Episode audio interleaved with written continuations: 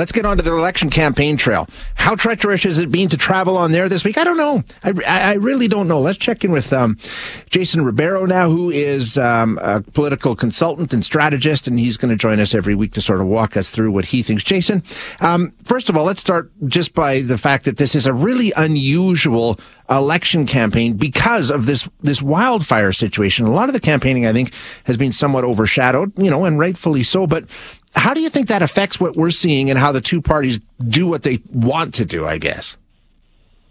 Yeah, I think it's it's certainly limited the last week. Um, you know, you've had uh, campaigns be suspended. Uh, you've had to have candidates in the parties walk a fine line between managing what has been declared as a as a state of emergency with the fact that we're actively in an election that doesn't seem like there's going to be uh, any major structural changes to right now. So I think it's certainly colored the past week, but I don't know that it will have uh, a, a, a, sort of ship, sh- or shape shifting effect mm-hmm. on, on on the outcome thus far. You you have candidates in other ridings outside of the affected areas still door knocking, still putting up signs, uh, still monitoring the situation. So I think it's a little bit of business as usual. But again, if something changes in the status and it's less contained, we, we may see it rear its head again in terms of shifting how the candidates and particularly the leaders respond. And I would think Danielle Smith has the most at stake here, right? I mean, if the response is seen to have been a disaster in the next two or three weeks, that could hurt her politically as we head to the polls on the 29th.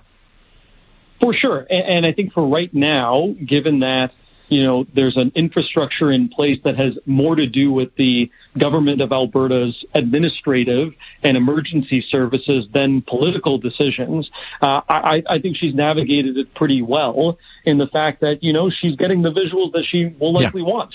Um, she's making the call to the prime minister. She's, you know, extending a hand out to the leader of the opposition to meet and brief her. She's meeting with affected families in particular areas. The only sort of flub up has been, you know, while she knew that this was going to be a situation that was going to be devastating, you know, doing a, a party fundraiser at the same time yeah. was probably ill advised. But again, I, I think if, if things remain contained, she'll have navigated it pretty well. If things get awry, to your point, uh, she will have to respond, respond swiftly, and then I think Albertans will judge the merits of her response. Absolutely. I think you're 100% accurate. Aside from the fire situation, like you say, the campaign does continue as best they can. They are continuing to, you know, hold events and make statements and promises and all the rest of that stuff. But um, I think a lot of the positioning and the promising, uh, all those things, again, overshadowed this week. And, uh, you know, this is clearly the strategy of the NDP. Um, try and make the UCP deal deal with another series of listen to what Danielle Smith said on this podcast. You know, we've got comparisons to the vaccinated people being like Nazis, privatizing healthcare, on and on it goes. It's not new. It's not new.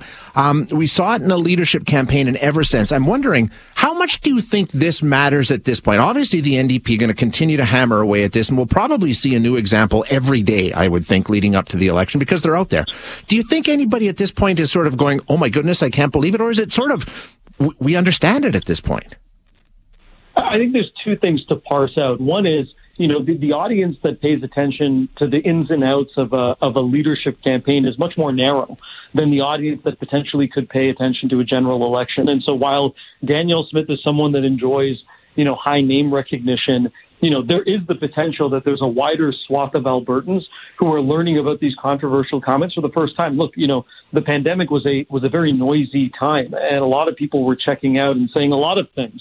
Um, so I, I think it's whether it's from the NDP or just concerned citizens who've said, "Hey, you know, even though this came out a couple of years ago, like I'm actually looking at the fact that this person is now vying to be the premier again with a broad mandate maybe that's a more relevant conversation that we should discuss. I, I think that that's that's all fair game. But then the second point is, you know, for certain folks that have fallen in line behind Danielle Smith as she plays a very you know, you know, traditional conservative mm-hmm. playbook here in Alberta. She's tampered down the Sovereignty Act and all this kind of stuff, and released a very high spending budget, very PC, uh, you know, of, of a years past type of good times Alberta budget. You know, here's another statement that she has that says, "Hey, maybe for many conservatives, this gives them pause and says this is not just like what we've seen before. This is kind of disturbing. And do we want that?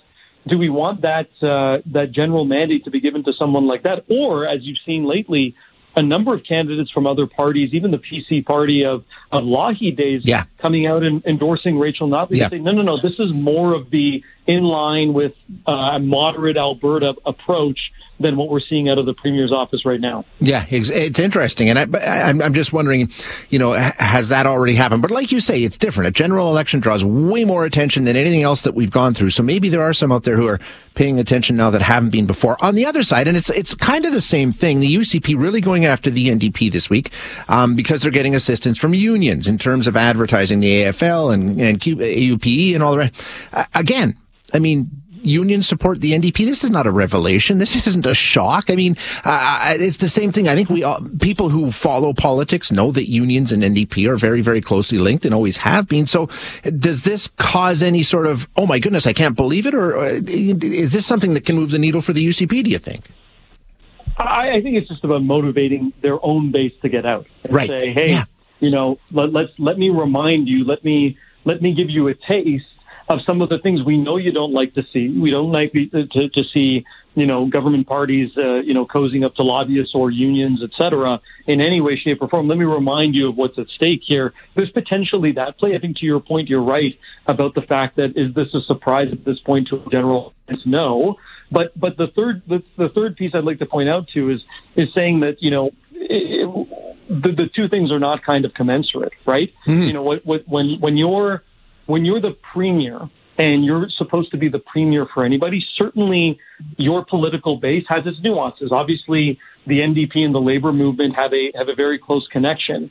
But the fact that you know this week, for many people who heard these comments for the first time about those 75% of people, or you know, in, in reference terms that Danielle Smith mentioned in her in her podcast, who got vaccinated per the UCP's own health guidance and AHS's own health guidance, be compared to followers of Hitler is a whole other kettle of fish. Mm-hmm. And, I think that's going to be the, the question that Albertans have in their minds. Uh, in some respect, is you know who's more prepared, regardless of the party stances and positions, who's more prepared and more appropriate to be the premier. If that becomes the ballot box issue, you know, that's going to do wonders for the NDP. If it doesn't, and it does become about this party squabbling and policy positions and who's in the ear of the, the party leaders and politicians, then I think the UCP's tactics around pointing out these kinds of affiliations will be advantageous for them. And last one, and, and you led us there perfectly. What will it be about? Because, like I say, they're all having announcements and promises every single day, and I don't know how much Albertans are even hearing about them because the news is all around the other issues that you and I have addressed. Um, do you think there's a chance that policy and platforms will actually break through and be the deciding issue, or is it going to be all about leadership and general tone of the party? Yeah, I think this is a really good question. I think uh, you know what, what's going to be what's going to be on the minds of Albertans right now is I think the fact that there's not going to be a lot to differentiate on spending there are heavy promises Big time. coming from both the UCP and the NDP, and that's separate from the UCP's budget that's been already committed. So I think there's not going to be a lot of daylight there. It's going to be about the two issues. It's going to be about cost of living and it's going to be about health care, but the parties are split on that. So that brings me to my point around what you just said, which is potentially, depending on what comes out in the next couple of weeks, depending on if there are mistakes or challenges or a rise to the occasion moment, it could come down to leadership and it could come less down to organizing on the ground with the local candidate and more so about is it Rachel Notley or is it uh, is it uh, Danielle Smith? And is that what you're going to cast your ballot on? Obviously, the same tools apply: phone calling, donations, uh, ground game, et cetera, and that's going to make a, a heck of a difference. But in the narrative, it could just be about leadership and those two individuals. It'll be interesting to see. And Jason, we'll check in with you once again, uh, a couple of times actually before we're done here and, and get another chance to chat. Thanks so much for joining us today.